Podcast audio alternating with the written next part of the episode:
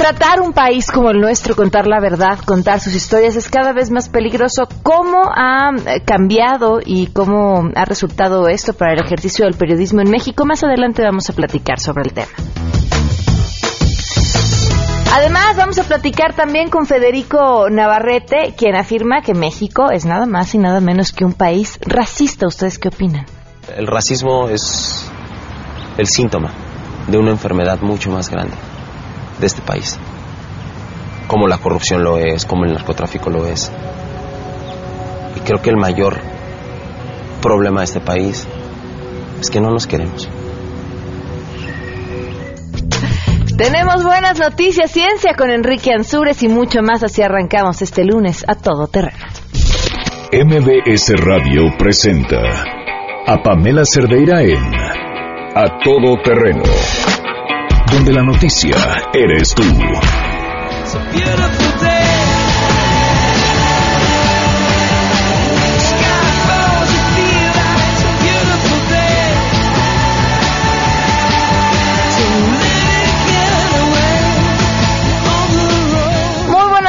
Gracias por acompañarnos en este lunes 7 de agosto del 2017. Soy Pamela Cerder, los invito a que se queden aquí hasta la una de la tarde. Tenemos muchas cosas que comentar, que compartir y bueno, lo más importante es que contemos con ustedes. El teléfono en cabina 5166125, el número de WhatsApp 55 9585. Además en Twitter y en Facebook me encuentran como Pam Cerdeira y sus correos electrónicos a todoterreno mbs.com. Vamos a arrancar de una vez con la información. Saluda a mi compañera Rocío Méndez.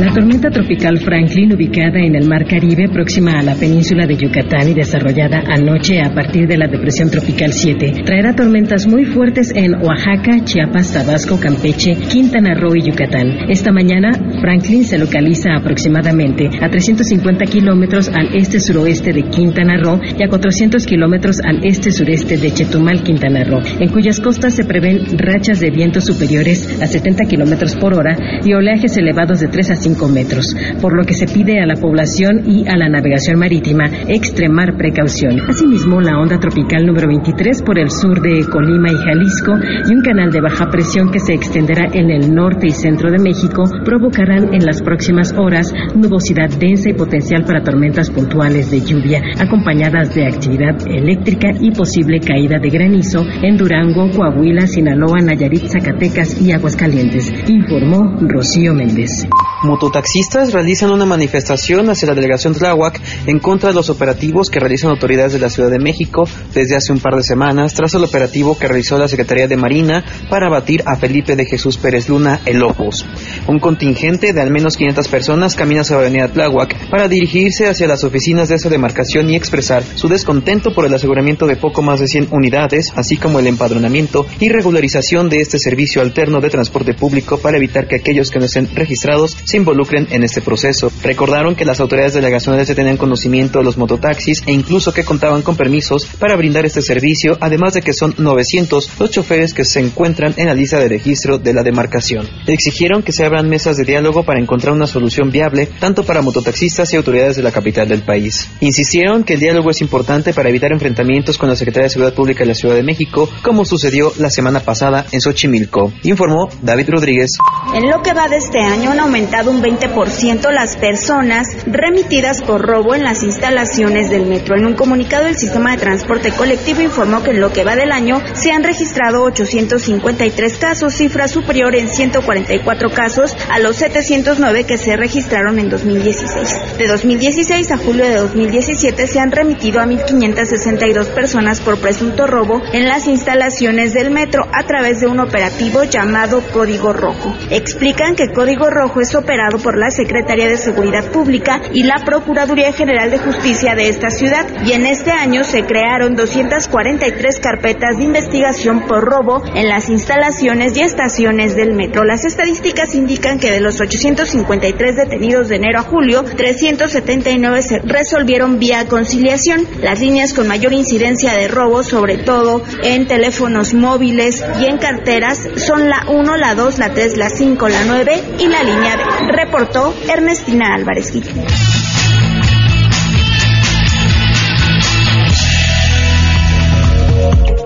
Doce con siete y tenemos buenas noticias. Citlali Sainz con las buenas noticias el día de hoy. Citlali, buenas tardes, te saludo. Hola Pamela, buenos días a ti, buenas tardes a ti, buenas tardes también a nuestros amigos del auditorio. Pues la Secretaría de Hacienda y Crédito Público afirmó que ante un entorno externo complicado la economía mexicana crece y lo hace a un ritmo mucho mayor a lo esperado por los analistas. Incluso Standard Poor's y Fitch Ratings mejoraron la perspectiva de la calificación soberana de nuestro país. El INEGI dio a conocer con cifras oportunas el crecimiento económico de México, que fue de 3% real anual desestacionalizado para el segundo trimestre de este año, que además destaca Hacienda, es el más alto desde el primer trimestre de 2013, acumulando 30 aumentos anuales consecutivos. La Secretaría de Hacienda aprovechó su reporte semanal también para señalar que el fortalecimiento de la economía mexicana es reconocida por las agencias calificadoras y en este sentido dice que Standard Poor's el 18 de julio pasado pues mejoró la perspectiva de la calificación soberana de México. Lo hizo también Fitch Ratings el 2 de agosto pasado que la pasó de negativa a estable y también dijo que con base en el desempeño económico durante el primer semestre del año, pues la Secretaría de Hacienda ya determinó mantener el rango de crecimiento económico para nuestro país de entre 1.5 y 2.5%, pero lo deja con perspectivas al alza, dependiendo del desempeño que tenga el país en la segunda parte del año. Pamela es mi reporte al auditorio. Citlali, muchísimas gracias. Buenas tardes. Muy buenas tardes. Gracias por sus mensajes y sus saludos, Ricardo Martel. Gracias por escribirnos a través de WhatsApp. Alejandro García dice, cuando uno es todo terreno, lo que sobran son caminos. Nunca mejor dicho, Alejandro. Carlos Gallegos, gracias. Oscar Salas, Elías Alonso, un fuerte abrazo. Eh, Raúl Rodríguez, muchas gracias también por escribirnos. Me preguntaban por aquí sobre el maratón de la Ciudad de México si lo iba a correr, es a finales de este mes justamente. Resulta que hay una de un debate eh, muy interesante en el que se está llamando a pedir que se corra el maratón completo, los 42 kilómetros, porque eh, sucede y sucede en muchos eventos, no solo en el maratón de la Ciudad de México, no todos por alguna razón lo pueden correr completo, porque se lesionaron, porque en realidad se están preparando para otro evento, este, porque no están listos para correr los 42 kilómetros. Vaya, las historias son muchísimas. Resulta que el año pasado, si no me equivoco, detrás de los Elite llegó un corredor que parecía haber corrido como 5 kilómetros no más, ¿no? Y, y, se metió en el momento en el que pues detrás de él venían, delante los que habían ganado y detrás los que corrían muy, muy, muy bien. Entonces era pues bastante desafortunado el momento en el que lo hizo. Y ahora la discusión de este año tiene que ver con si es válido o no utilizar un evento como el maratón para no correr la distancia completa. Eh, el, el, debate es de lo más interesante. Yo creo que mientras pagues tu número, y seas decente, o sea, no estorbes a los que vienen corriendo detrás de ti. Se vale, no solo se hace en el Maratón de la Ciudad de México, yo he visto que se hagan en eventos internacionales, eh, pero estás contado, ¿no? Si pagaste tu número, te han tomado en cuenta como parte de los corredores. Eh, varios puristas insisten en que no debería de ser así y hasta hay un sentido medio patriótico así de es que lo mal miran para irse al extranjero. Ya yo he visto gente correr lo mismo distancias cortas en el extranjero para después correr un, evento completo en otro lado. No creo que vaya por ahí el tema, pero bueno, por ahí va a estar la discusión, ya se lo estaremos compartiendo eh, después. Mientras tanto, vamos a una pausa y continuamos a todo terreno. Más adelante, a todo terreno. Vamos a platicar acerca de la situación de los periodistas en nuestro país, esto que se ha convertido en una profesión de alto riesgo. Queremos conocer tus historias. Comunícate al 5166-1025. Pamela Cerdeira. A todo terreno, donde la noticia eres tú. Pamela Cerdeira regresa con más en A Todo Terreno, donde la noticia eres tú. Marca el 5166125.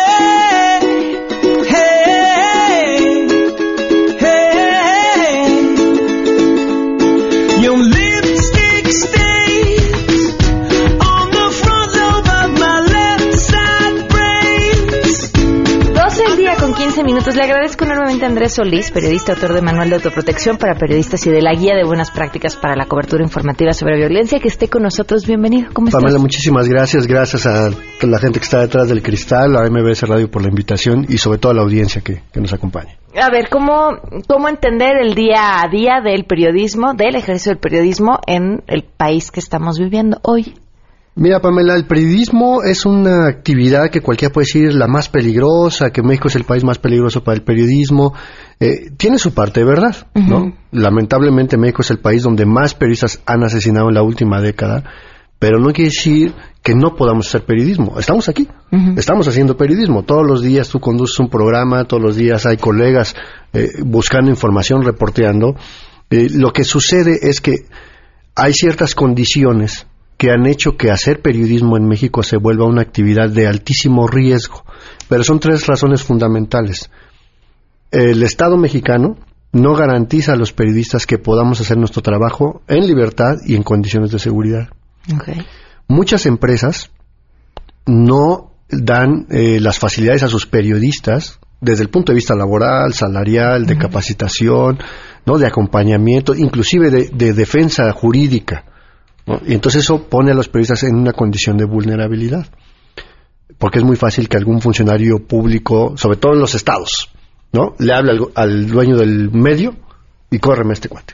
Y lo corren, ¿no? O lo intercambian por un convenio de publicidad. Entonces eso eleva nuestras vulnerabilidades. Y la tercera parte es que como periodistas creemos que las balas no nos matan. Creemos que por el simple hecho de ser periodistas todo el mundo nos tiene que respetar. Y la verdad es que no es así. Y eso hace que cometamos errores de práctica y ante la falta de un entrenamiento claro en coberturas que tienen que ver sobre todo con temas de alto riesgo, que cualquier tema es de alto riesgo, pero la falta de entrenamiento es lo que nos pone mucho más vulnerables. Es muy fácil de repente querer cubrir una balacera, pero si nos toca la balacera en el momento en que estamos ahí, pocos periodistas saben qué hacer en el momento de una balacera. O lo han aprendido porque no les quedó de otra. ¿Qué tienes que hacer en el momento de una balacera? Bueno, la primera regla fundamental y elemental es tirarte al piso. Lo primero que hay que hacer cuando empiezas a escuchar un intercambio de balas es tirarse al piso. Lo segundo que hay que hacer es tener la paciencia suficiente para no moverse. Porque si te mueves, los que están disparando le tiran a lo que se mueve. ¿no? Eso es muy fácil. Y entonces tienes que buscar la manera de empezar a hacer tu trabajo como periodista o tomar la decisión de no hacerlo. Porque ningún medio tendría que obligarnos a decir, pues quiero la nota, ¿no? Porque además los editores son buenísimos. En el momento está la balacera es cuando te llaman para decirte, mándame la nota. No, espérame. espérame, sí te lo mando, pero espérame, ¿no? Entonces, ¿qué, ¿qué es lo que pasa? Digo, yo como reportero cometí errores como estos, de no saber qué hacer en medio de una balacera, de no saber cuando estabas en medio de una escena del crimen o en una zona complicada. Y entonces yo me di cuenta que yo necesitaba entrenarme, ¿no? Y mi medio en ese entonces no me apoyaba, yo me pagué un curso para corresponsales de guerra en la ONU y a partir de ahí he ido fortaleciendo ciertas habilidades, de ahí salió este manual de autoprotección, pero sobre todo el aprendizaje entre colegas, ¿no?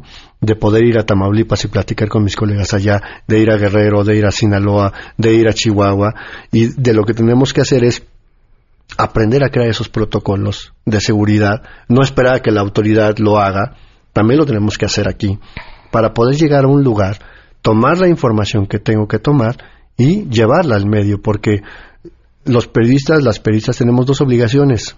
Sí llevar la información, pero lo más importante es regresar a casa. Y esa es la que no se nos puede olvidar.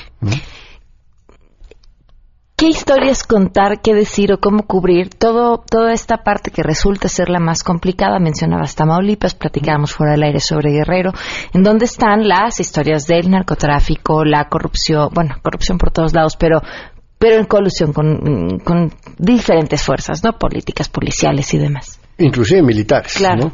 Mira, lo que tenemos que hacer como periodistas, y, y, porque además es un derecho de las audiencias, no es nada más porque nosotros seamos los héroes de la historia, eso es mentira, ¿no? Eso de que el periodismo es el cuarto poder, eso es una gran mentira. El cuarto poder, en todo caso, es el crimen organizado, porque se han demostrado que tienen poder, nosotros no tenemos poder de nada. Pero lo que la audiencia merece y tiene un derecho es a saber qué está pasando en el país a recibir esa información. Y nosotros, quienes hacemos periodismo, somos quienes tenemos esa responsabilidad también de hacérselas llegar bien. Entonces tenemos que ir a estos lugares a recopilar la mayor cantidad de información útil. ¿Y cómo sabemos si es útil o no? Bueno, lo que nos hace distintos de cualquier persona que puede subir una información a Twitter o a Facebook o a cualquier lugar es que nosotros tenemos la, capacidad de poder verificar que lo que estamos viendo puede ser cierto, o puede ser un video manipulado, o puede ser una foto trucada, o fue una declaración mentirosa. ¿no? Quienes hacemos periodismo sí tenemos la responsabilidad y el conocimiento para verificar esa información, documentarla bien, ir más allá, buscar más información. Hay manera de encontrar información que es pública, mucha es pública, solo hay que saberla buscar. Y cuando tenemos ya esa información, tenemos que saber cómo la vamos a presentar, porque presentar la información de una manera irresponsable me puede poner en riesgo, evidentemente. Yo no puedo acusar a alguien de corrupto si no tengo las evidencias. Es muy fácil decir, el presidente municipal corrupto. No, espérame. Demuéstrale que es corrupto. O que el diputado fulano tiene amantes. Bueno, eso es un asunto de su vida privada. No tiene nada que ver con lo que hace como diputado, a menos que use dinero público para eh, comprarle regalitos y llevarlas a cenar, esas cosas, ¿no? Entonces, ese manejo de información con los mejores estándares éticos, ¿no? sabiendo que la información que tienes es real, es verdadera, está bien verificada, bien documentada, como los ejemplos que ha habido eh, en, muchos casos de este país, ¿no? Hay muy buenos reportajes que se han documentado. Entonces eso hace que tengas menos posibilidades de que alguien, por lo menos de entrada, te desmienta. No quiere decir que no corras riesgo, pero cuando un periodista tiene la información, entonces eso genera que su propio medio lo cobije. Eso genera que la misma sociedad también proteja a los periodistas. ¿no? no solamente las acusaciones en falso. Y sobre los hechos concretos también hay que entender que yo no puedo llegar simplemente a cubrir una balacera y pensar que alguien no me está viendo. Porque cuando hay balaceras en este país, siempre se queda alguien de cualquiera de los dos bandos a ver quién llega, a ver qué periodista anda por ahí de chismoso. ¿no? Entonces tenemos que aprender. A ver, a, ver, a ver, a ver, cuéntanos, cuéntanos más sobre eso. Mira, en este país hay muchos grupos criminales, hay los grandes grupos, ¿no? Conocidos, pero de entre ellos hay pequeños grupos más pequeños que controlan ciertas regiones de, de México. Entonces, cuando hay enfrentamientos que tratan de pelearse un territorio o que están tratándolo de recuperar de la autoridad, porque la autoridad en algunos casos sí llega a controlar y recuperar ciertas partes. Entonces, tú sabes que hay esas personas mal llamadas halcones, son espías, son orejas, ¿no? Que a eso se encargan. Hay partes en México en donde no sabes quién es el oreja de quién. ¿No? Los taxistas, los propios policías, la señora que vende quesadillas en la esquina, cualquier persona puede ser un agente de alguien, ¿no? Y en donde operan estos grupos criminales con mayor presencia, como Veracruz, como Guerrero, como Michoacán, Sinaloa, ¿no? Entonces hay que tener mucha desconfianza de, de, todo el mundo. Y hay gente que llega y te dice, es que yo vi tal cosa. Yo como reportero tengo que desconfiar todavía más, porque ¿por qué razón se acerca a mí a contarme algo? Claro. ¿No? Porque ha habido casos, por ejemplo, en el sur del Estado de México, que aparentemente ahí no pasa nada, ¿no? Pero pasa mucho. La gente se te acerca porque sabe que eres periodista y te dice, aquí opera tal grupo. Mm. Y evidentemente es para generar ese, ese clima. y, también muchas veces el, periodismo ha sido utilizado eh, para llevar agua al molino de quien le convenga. Ese es el asunto cuando como periodistas dejamos de ser profesionales y dejamos de verificar la información. En dos sentidos, porque no hay diferencia que un funcionario o una institución te mande el boletín. Esa es su postura. Y es un boletín que a ellos les conviene que se publique. Pues ya el medio decidirá, tú como reportera sabrás si lo publicas o no. Pero no hay diferencia entre ese boletín o a una filtración. ¿No? Porque todo el mundo, todos los periodistas de repente, yo voy a hacer un periodismo de investigación y entonces te filtran un documento y la primera pregunta es, qué interés tiene esa persona de darte a ti esa información. ¿Tenemos el periodismo que, necesitamos? Tenemos el periodismo que necesitamos, pero también la sociedad merece todavía mejor periodismo y merece mejores periodistas. Hay una encuesta que hizo Parametría hace un, par de meses quizá, en donde el nivel de credibilidad de los periodistas está igual que el del presidente, en 15%. Y eso debería preocuparnos como profesionales de la información, porque si la gente no confía en el presidente, pero tampoco confía en los periodistas... ¿En quién confían? ¿En quién confía? En la lectura del tarot. o exactamente, ¿no? O en San Oye, también pasa una cosa. Eh, estamos en una época bien complicada. Eh, yo al menos no recuerdo, eh, y eso habla no de que no haya sucedido, sino quizá de mi falta de memoria, en el que eh, los mismos grupos de la delincuencia organizada, los miembros de la delincuencia organizada, eh, salen y dan conferencias, envían comunicados, vaya, se ha perdido esta mm, raya entre buenos y malos, aunque nunca ha sido tan, tan clara, pero entre buenos y malos, eh, todos defienden sus posturas con total libertad, sin importar si son delincuentes de la más baja calaña, y eso hace mucho más complicado para el periodista, pero sobre todo para el público, entender un contexto de lo que se está viviendo. Por eso es importante mantener espacios como este, como otros medios, donde se puede hablar de estos temas. ¿no? Porque hay cosas todavía más graves. Hay zonas en este país donde los propios dirigentes del crimen organizado son los dueños de los medios. Son dueños de estaciones de radio, son dueños de periódicos, son dueños de televisoras. En otros casos, como bien dices, contratan, si así se le puede llamar, a periodistas para que sean sus jefes de prensa. Claro. ¿No? Y digo, los contratan porque más bien los amenazan. No lo haces o matamos a tu familia, ¿no? Y pasa en muchas partes de México. ¿Qué es lo que tenemos que hacer? Primero, intentar no entrar en ese juego, ¿no? Hacer un periodismo profesional, verificar la información, documentarla bien, no irnos con salió en Twitter una balacera y solamente reproducirlo, ¿no? Vamos, hay que reportear, hay que documentar, hay que verificar la información porque la sociedad merece esa información.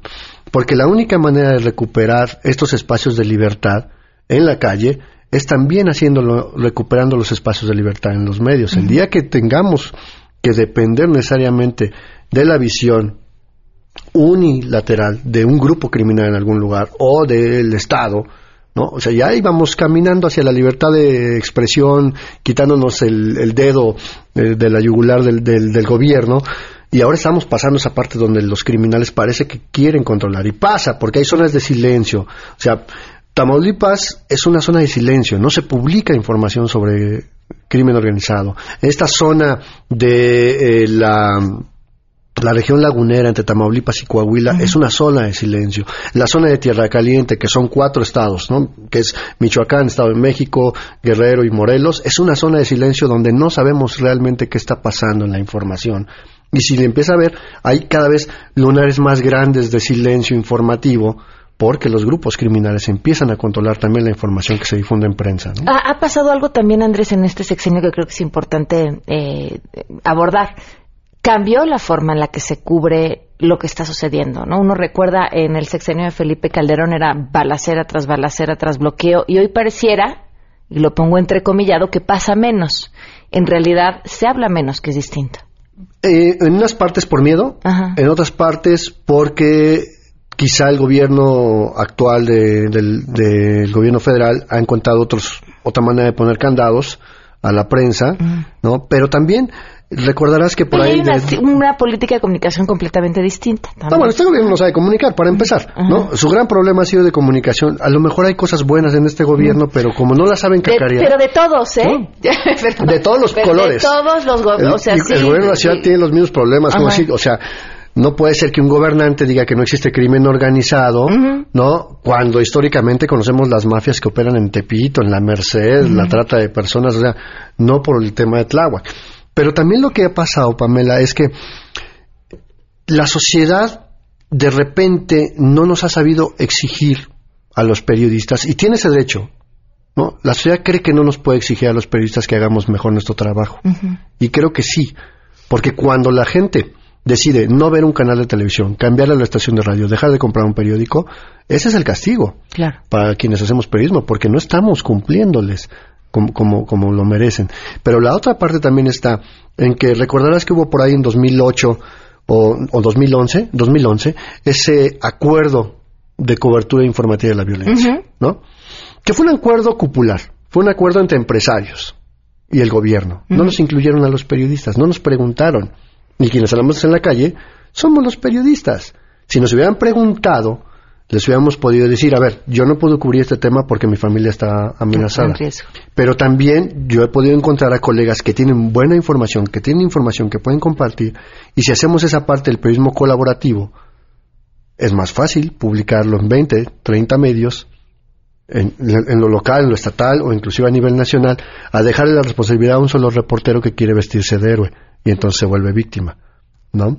Entonces creo que también tenemos que ir explorando esos acuerdos de cobertura informativa, pero no desde los acuerdos populares y empresariales de simplemente decir aquí no cubrimos este tema. No, es que sí necesitamos cubrirlo. se, han, hecho esfuerzos, eh, sobre todo yo creo que en el último mes, eh, por tratar de generar acuerdos, de sumar fuerzas. ¿Va por buen camino? Va por buen camino. Yo he tenido la oportunidad como periodista desde siempre de viajar por todos lados, ¿no? Eh, derivado del manual de autoprotección para periodistas he podido impartir quizá 50 talleres de cobertura de riesgo en todo el país. Entonces, eso me ha dado mucho aprendizaje de cómo están haciendo periodismo mis colegas en, zonas muy peligrosas, ¿no? De aprender de ellos y de entender que podemos trabajar en conjunto. Se han creado, eh, se creó en 2002 una gran red nacional de protección en donde los periodistas nos tratamos de cuidar entre periodistas, ¿no? Y de darnos consejos y de difundir información y de fortalecernos para que no sean esfuerzos aislados, ¿no? Nos falta brincar un poquito más hacia otras cosas. Hay leyes de protección que no sirven, hay mecanismos de protección que sabemos que no sirven porque se diseñaron de reacción policíaca. Es decir, hasta que sucede algo, entonces ya interviene el mecanismo federal, o el mecanismo de la ciudad, o el mecanismo de aquí. No sirve. ¿Qué pasa? A ver, pasa igual a la gente que nos está escuchando. O sea, si ustedes ven una persona sospechosa fuera de su casa y van y denuncian, les van a decir, pues no le podemos hacer nada porque porque no la ha asaltado. No le podemos hacer nada porque no la ha violado. Ya cuando la asalte, la viole o la mate, entonces ya viene usted a decirnos y entonces ya podemos reaccionar. Y si viene con golpes, porque si no, entonces yo no le puedo creer. Eh, claro, y que los golpes sean lo suficiente, porque si no tampoco vale. Lo que pasa es que se haya usted caído. Es lo que tenemos que hacer los periodistas. O sea, la protección tiene que ser preventiva y tiene que ser una protección integral, porque de nada sirve que a mí me pongan una escolta, porque a mí me estorba.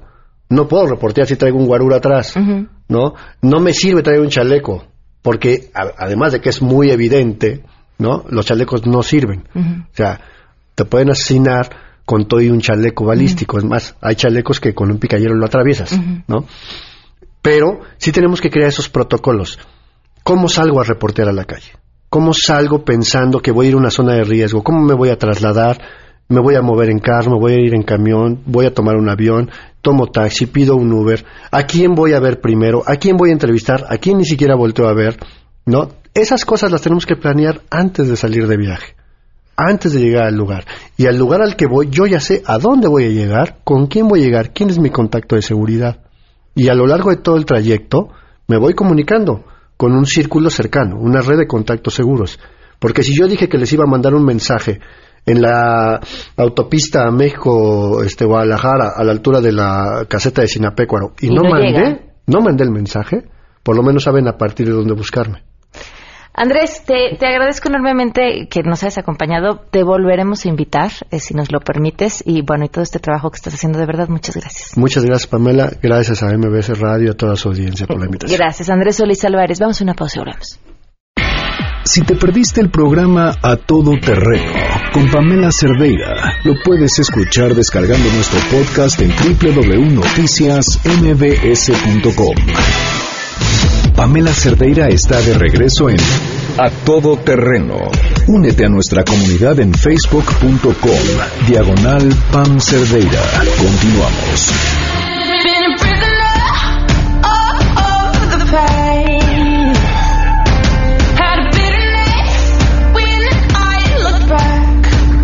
Dos el día con 38 minutos.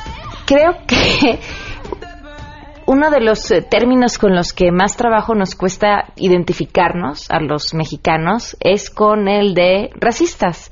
Eh, ya lo ya habíamos tenido una conversación similar cuando estuvo aquí con, con, su libro anterior y ahora trae además un libro que se vuelve mucho más lúdico para, para seguir hablando sobre este tema. Federico Navarrete, Alfabeto del Racismo Mexicano es el nombre del libro. Bienvenido, gracias por estar con nosotros. Gracias, buenas tardes, es un gusto estar aquí. Pues ahora ahondas además en, en, detalles muy específicos eh, que aclaran, pues sí, cómo somos y cómo vemos al mundo. Sí, la idea del, del alfabeto del racismo mexicano es justamente elijo ciertos términos que utilizamos en nuestra vida cotidiana, veces sin, sin pensar lo que estamos haciendo, como el término güero, el término naco, que me parece a mí profundamente ofensivo. Utilizo, me refiero a ciertas costumbres que cotidianas, la manera en que, por ejemplo, la publicidad, quién, quién aparece en los anuncios de publicidad o no, quién aparece en la revista quién. Hay un artículo sobre las revistas de sociales y cómo toda la gente que aparece ahí es blanca, rubia y parece que está en una fiesta en Suecia y no en la Ciudad de México.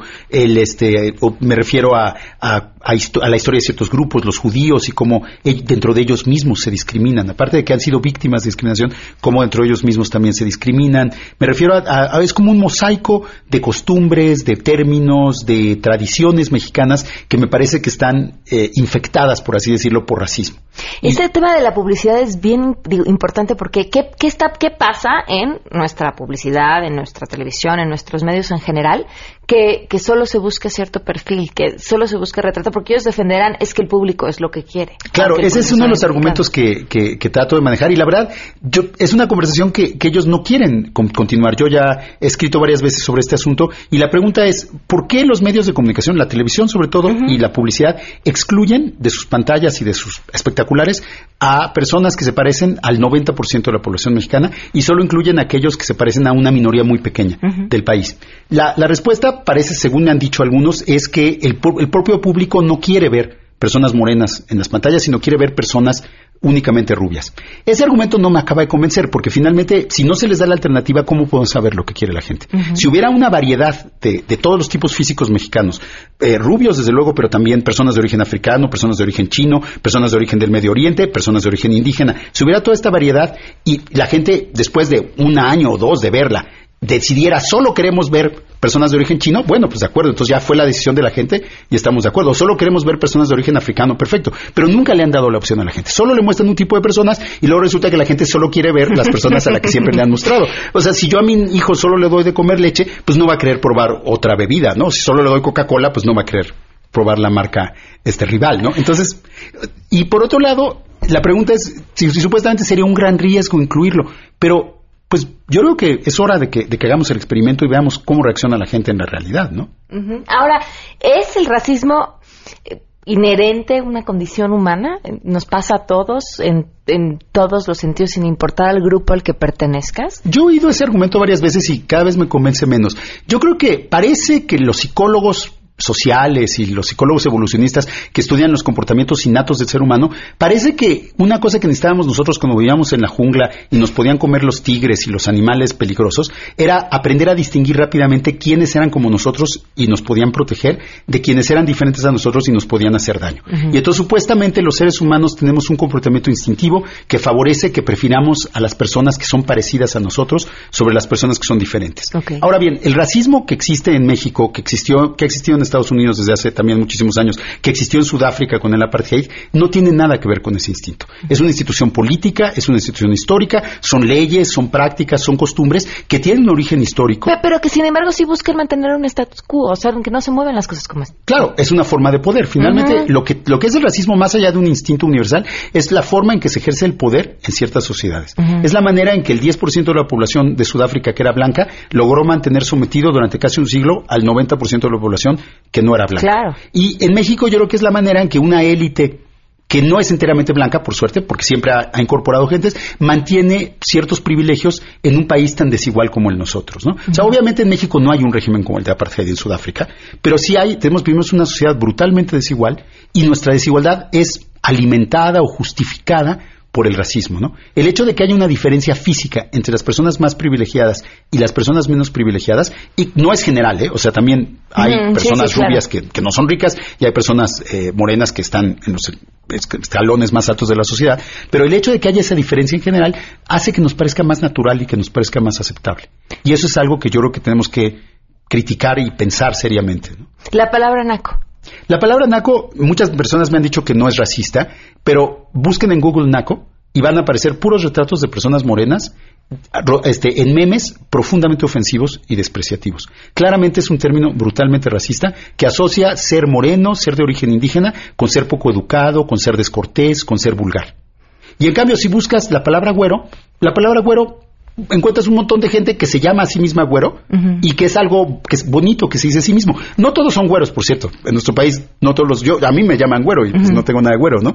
Pero eh, claramente es una palabra mucho menos ofensivo que naco, ¿no? Y creo que el contraste entre güero y naco, cada una tiene un artículo en el alfabeto, nos habla mucho de cómo funciona el racismo en México. bueno, a ver, ¿y desde desde dónde pondría su origen? ¿La conquista?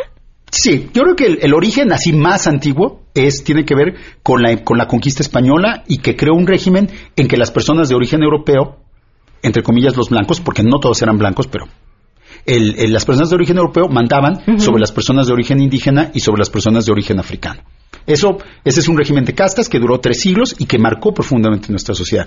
Pero también está toda la historia del mestizaje. En el siglo XIX y XX, eh, los mexicanos construimos esta idea de que somos una nación mestiza, que tenemos una sola raza, que es la raza resultado de la fusión de la raza indígena y la raza española. Y esta idea, aunque es más incluyente, desde luego, también tiene un elemento racista, porque por un lado excluye a los indígenas, que deben convertirse en mestizos o quedan fuera de la nación, y por el otro lado excluyó a las personas de origen africano, que había cientos de miles de personas de origen africano que fueron borradas de, de nuestra de nuestra nación, excluyó a las personas de origen chino, que fueron víctimas de genocidios y de masacres y de expulsiones atroces, ha excluido a los judíos, ha excluido a diversos inmigrantes que han venido a este país, ¿no? Entonces, es, es incluyente hasta cierto punto, y por otro lado, entre los mestizos hay una jerarquía brutal, ¿no? Uh -huh. Finalmente, los mestizos con una cultura más europea, que parecen o son más blancos, tienen una posición social más elevada que los mestizos que son más morenos, que tienen una cultura más indígena, y no es lo mismo, por más que decimos que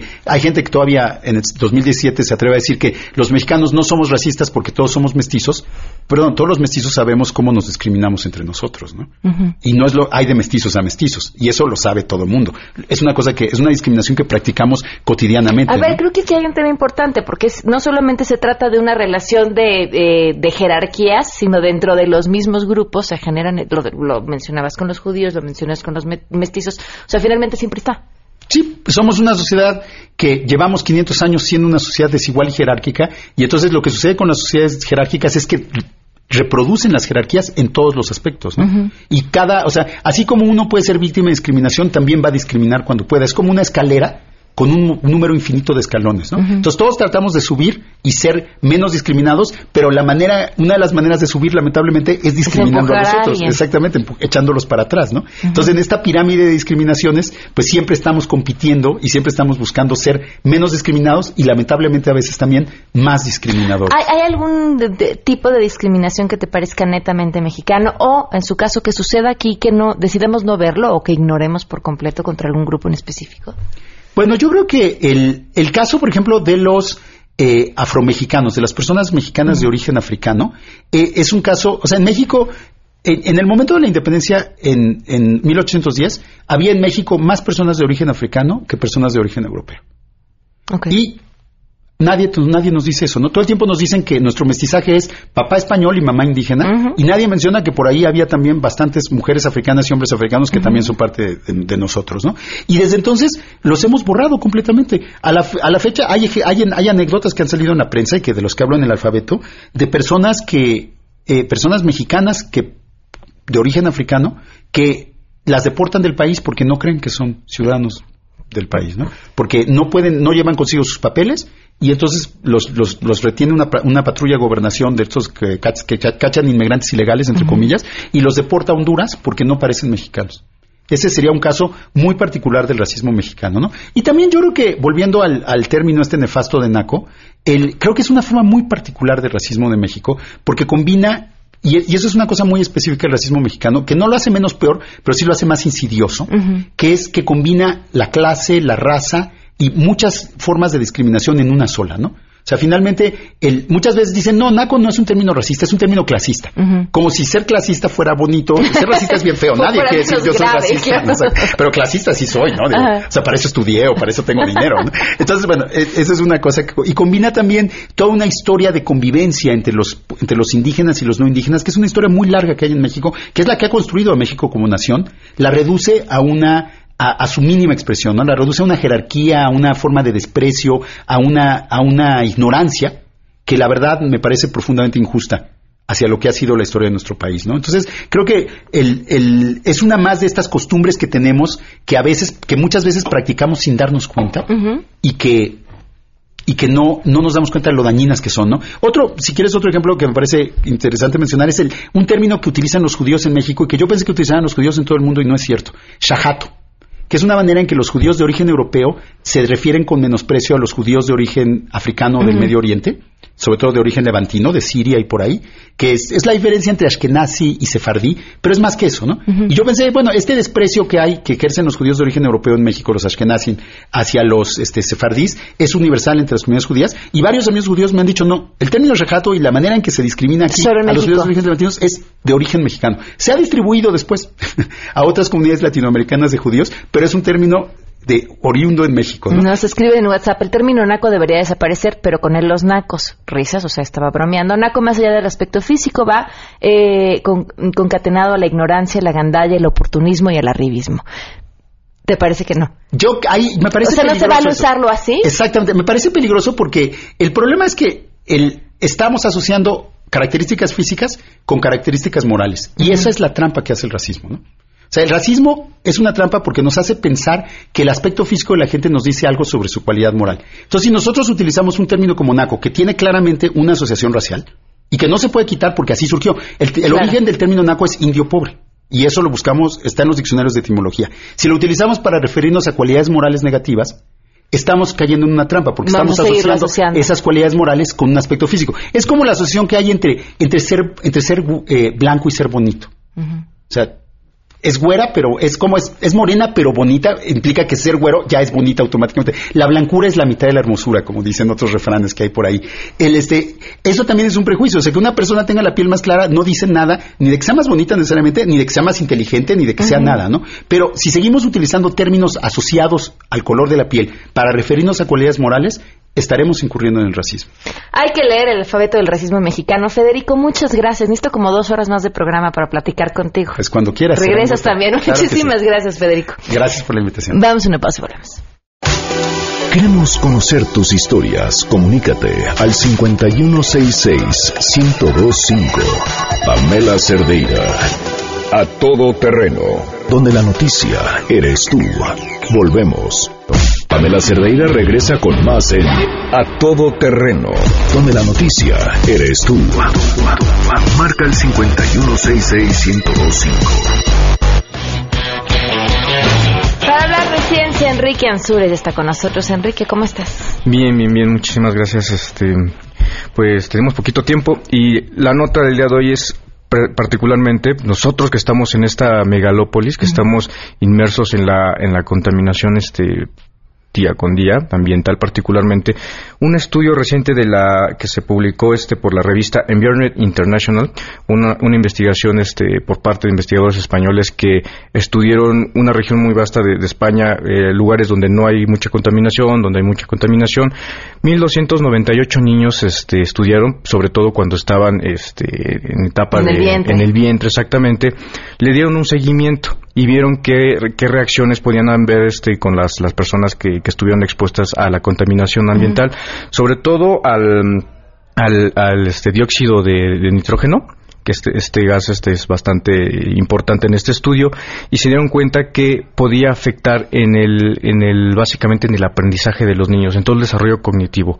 Entonces sí hubo realmente un impacto en el desarrollo cognitivo de los niños y este y este este resultado pues es bastante preocupante porque se dan cuenta que los niños eh, particularmente ya después de haber este desarrollados en, en este en este ambiente empiezan a tener problemas de, de- de concentración de déficit de atención entonces es un problema bastante preocupante que pues las con estos datos científicos uno puede empezar a plantear todas las políticas de Estado que hay que empezar a tomar re- referente a la contaminación, que ya sabemos que es bastante dañina, pero se están aportando cada vez más este tipo de datos. Qué preocupante, porque además, eh, digo, hoy cualquier mujer embarazada que nos esté escuchando. ¿para dónde corres que no sea fuera de tu ciudad? Exactamente. Entonces es una de las cosas en, en las cuales pues este se tiene que tomar las políticas adecuadas de, de entrada, pues el, el este de no, el- el no circula fue una de las mejores estrategias. Pero ahorita tenemos el problema dentro del- de las mismas este, malas decisiones políticas que la gente pues este con un caso son las fotomultas, ¿no? Entonces, ¿qué es lo que hacen? Se van a la corrupción, se van al Estado de México, sacan sus placas, ya se vienen aquí, pueden circular todos los días. Entonces, eh, hay que buscar exactamente las decisiones políticas, co- correctamente políticas, para no fomentar exactamente este tipo de, de- de- de cuestiones. Y nos quedan mucho de ver porque a estamos hablando de mejoras en el transporte público que han Justamente. tardado mucho en llegar y un sinfín de cosas. Solamente el 19% de, de, la, de, la ciudadanía aquí en la Ciudad de México usa eh, auto. Todos los demás usamos este transporte público y pues, se tienen que orientar las políticas exactamente hacia, hacia el transporte hacia el transporte público. O sea, yo sé que hay una necesidad de, de vías, todo lo demás, pero pues hay que apostarle más por el metro, por el metrobús, pero bien planificado, por favor. Entonces, este, ese tipo de cosas pues son las que tenemos que invertirles a los trenes eléctricos, y son de las cosas que las que tenemos que apostar. Muy bien, Enrique, muchísimas gracias. ¿Tu Twitter? Síganme en Enrique Ansures, este, arroba Enrique Ansures, ahí les voy a poner la nota para que estén más informados. Muchísimas gracias. No, es un placer. Se quedan en mesa para todos.